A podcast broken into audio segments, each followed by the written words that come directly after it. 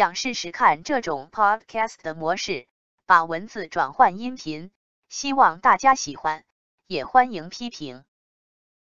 一北京交易所这几天轰炸性新闻就是北京交易所要成立了。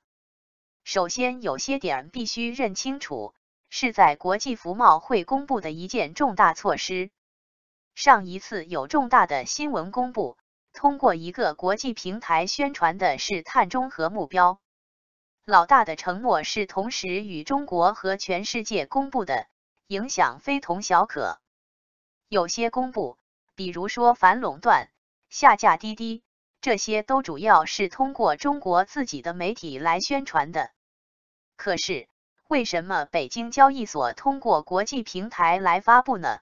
就是要对接全球。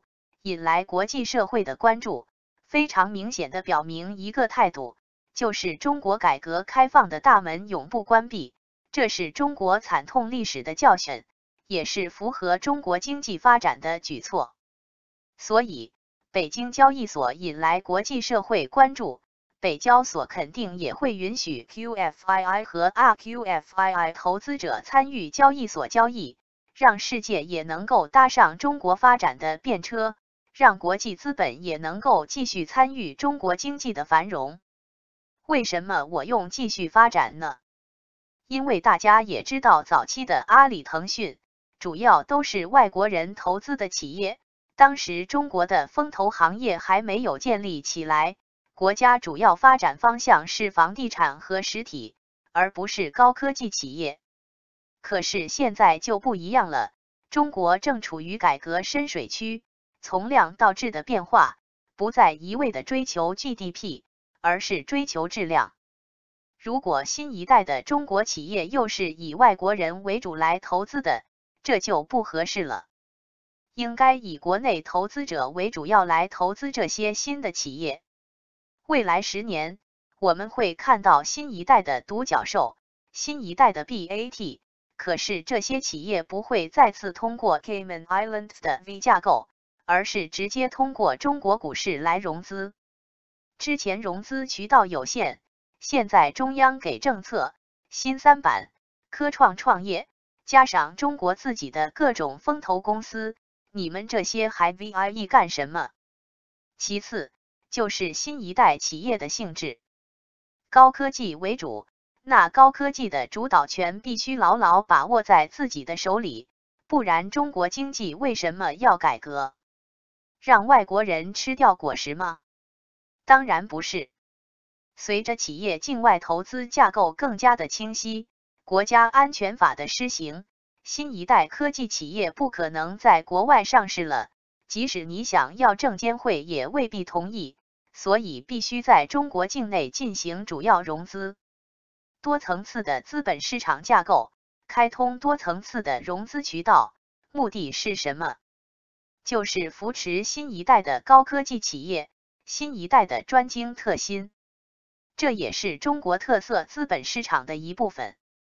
七月六日的会议强调建设中国特色资本市场，促进金融科技产业良性循环等重大课题。二、交易所投资者结构。那么，这么一个国家的大战略，普通人能够参与吗？目前还不行。证监会明确的说了，市场运行方面以合格投资者为主，投资者结构会与沪深交易所有差异，所以主要是机构投资者，应该包括国内和国外的机构投资者。新三板还是坚持 OTC 性质，只面向机构，散户应该会非常的少，想参与也应该会有较高的门槛。可能会有一些基金投资新三板，投资者可以通过这些基金间接的投资新三板，可是初创企业风险都会比较大，必须谨慎投资。这个新三板的机会还是等北京交易所成立了，经营了一段时间再去看看吧。毕竟改革之路是摸索出来的，有机构去做先锋，散户为何要主动去做个韭菜呢？三、什么是专精特新？实话说，我看到“专精特新”这四个字，如果要用在中国国内市场的话，脑海里浮现的企业有农夫山泉和老干妈，他们是细分行业领域里的龙头啊。阿里、腾讯不算专精特新，因为他们涉及到的行业和领域非常的多。茅台可能也算是一个吧。如果大家能够想到其他的企业，也欢迎留言。可能我对中国市场了解不够的充分呢。可是要想到一个专精特新的高科技企业，真的有点困难。我相信是有的，只是不会在主流媒体上出现，而是只有在行业内的人才会知道。那么今天跟大家分析我所属的行业内的两个专精特新，这两家企业是近几年令我非常震撼的企业。首先是美国的 Shockwave Medical。这家企业只有两三个产品，不多。产品具体做什么我就不说了，不然文章就变成医学文章了。可是大家品一品股价走势，两年时间股价涨了六倍，因为世界上只有这家公司拥有该技术。第二个是 Previous Intice，被波士顿科学公司以十亿美金买下。这两家公司的产品。用一只手就能够数得清，可是他们市值都能够做到几十亿，可见专精特新企业的厉害。未来中国也会有自己的专精特新，他们会在新三板、创业板、科创板，甚至是主板上浮现，有些也会在港交所出现。所以，虽然中国股市现在相对低迷，可是我对未来还是充满希望的。四北交所的历史含义。北京交易所也让我想起改革开放初期的中关村。中关村原本是要成为中国的硅谷，可是从现在来看，深圳比较适合中国硅谷这个名称。华为、腾讯、大疆科技都在深圳。现在的中关村，除了电子产品买卖之外，能够想起比较振奋人心的企业，就是李开复的创新工厂和联想集团。为什么中关村没有成为中国的硅谷？这里也不展开讨论，相关的文章也非常多。可是有一点是非常明确的：早期的中关村企业面临最大的挑战就是资金的问题。科学家从体制里走出来，想要创新办企业。可是当时没有风投行业，没有交易所来解决早期的融资问题，那么工资怎么办？如果连吃饭都顾不上，还谈什么科技创新？所以，为了解决企业的营收问题，为了解决企业的生存问题，有些公司就直接去做别的买卖去了，有些也选择关闭，回去体制内工作。大家也知道，企业首先要解决的问题是生存，怎么活下去？只有活下去，才会有钱去创新。北京交易所就是要解决高科技企业初步的资金问题，让员工有饭吃，让企业不为营收而愁，专心去做产品研发和技术产品化。北交所也算是给这些前辈的一个交代。他们早期的愿望终于可以被实现，中关村也有望成为中国第二个硅谷。五为什么是北京？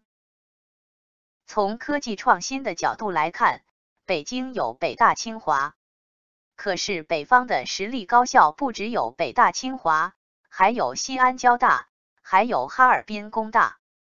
北京交易所的服务对象不只是从清北卵化出来的高科技企业，是面向整个中国北方的高科技企业群体。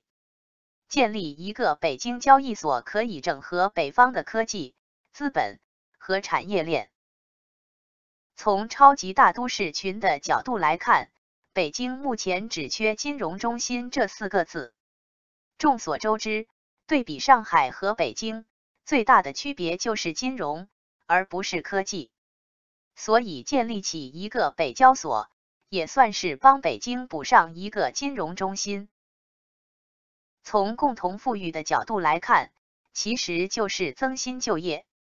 在当下的互联网时代，一个交易所的具体位置并不重要，资本的交易通过互联网就可以进行了。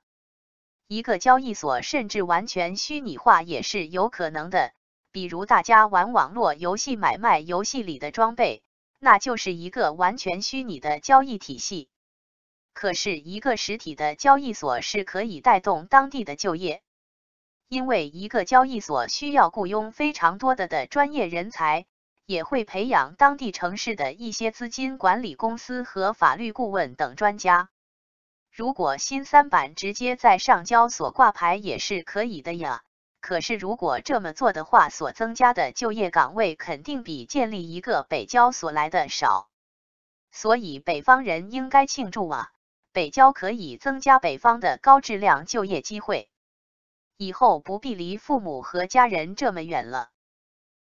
六政治含义，大家也知道，美国的交易所 NYSE 和 Nasdaq 都设立在纽约，纽约也一度成为了美国的首都。可是因为后来南北方的一些争议，最终选择迁都到当下的华盛顿。可是，即使首都迁徙都无法掩盖一个事实，那就是华尔街对美国政治的影响力。第二次世界大战结束以后，世界银行和国际货币基金都设立在华盛顿，这是一个非常明显的信号。这两个组织是美国主导的，而不是世界主导的。为什么联合国设立在纽约呢？就是为了对外宣传联合国是一个国际化的组织。我认为北交所也有某种上的政治意义，那就是中国的资本市场是中国特色资本市场，是在中央政府监督下运行的，不是一个资本家为所欲为的工具，不是资本家影响政治的平台，而是中央能够监管的一个融资平台。所以。想要在中国资本市场立足，必须明确的知道游戏规则是北京规定的，要老老实实的听央行、证监会、银保监会的指示和引导，遵守相关法律的规则。长期来看，对中国资本市场的规范是有帮助的。七总结：中国资本市场的相关制度和框架越来越清晰。有利于造福人民、提高就业、扶持新一代高科技企业。八真心话：北交所短期内是不值得普通投资者去参与和投资的。新三板历来都是一种 penny stock 市场，风险高，波动性高。我也想不起哪家出色的企业通过新三板去进行融资。建议大家还是先保持观望的态度。不要去买新三板相关的股票和基金产品。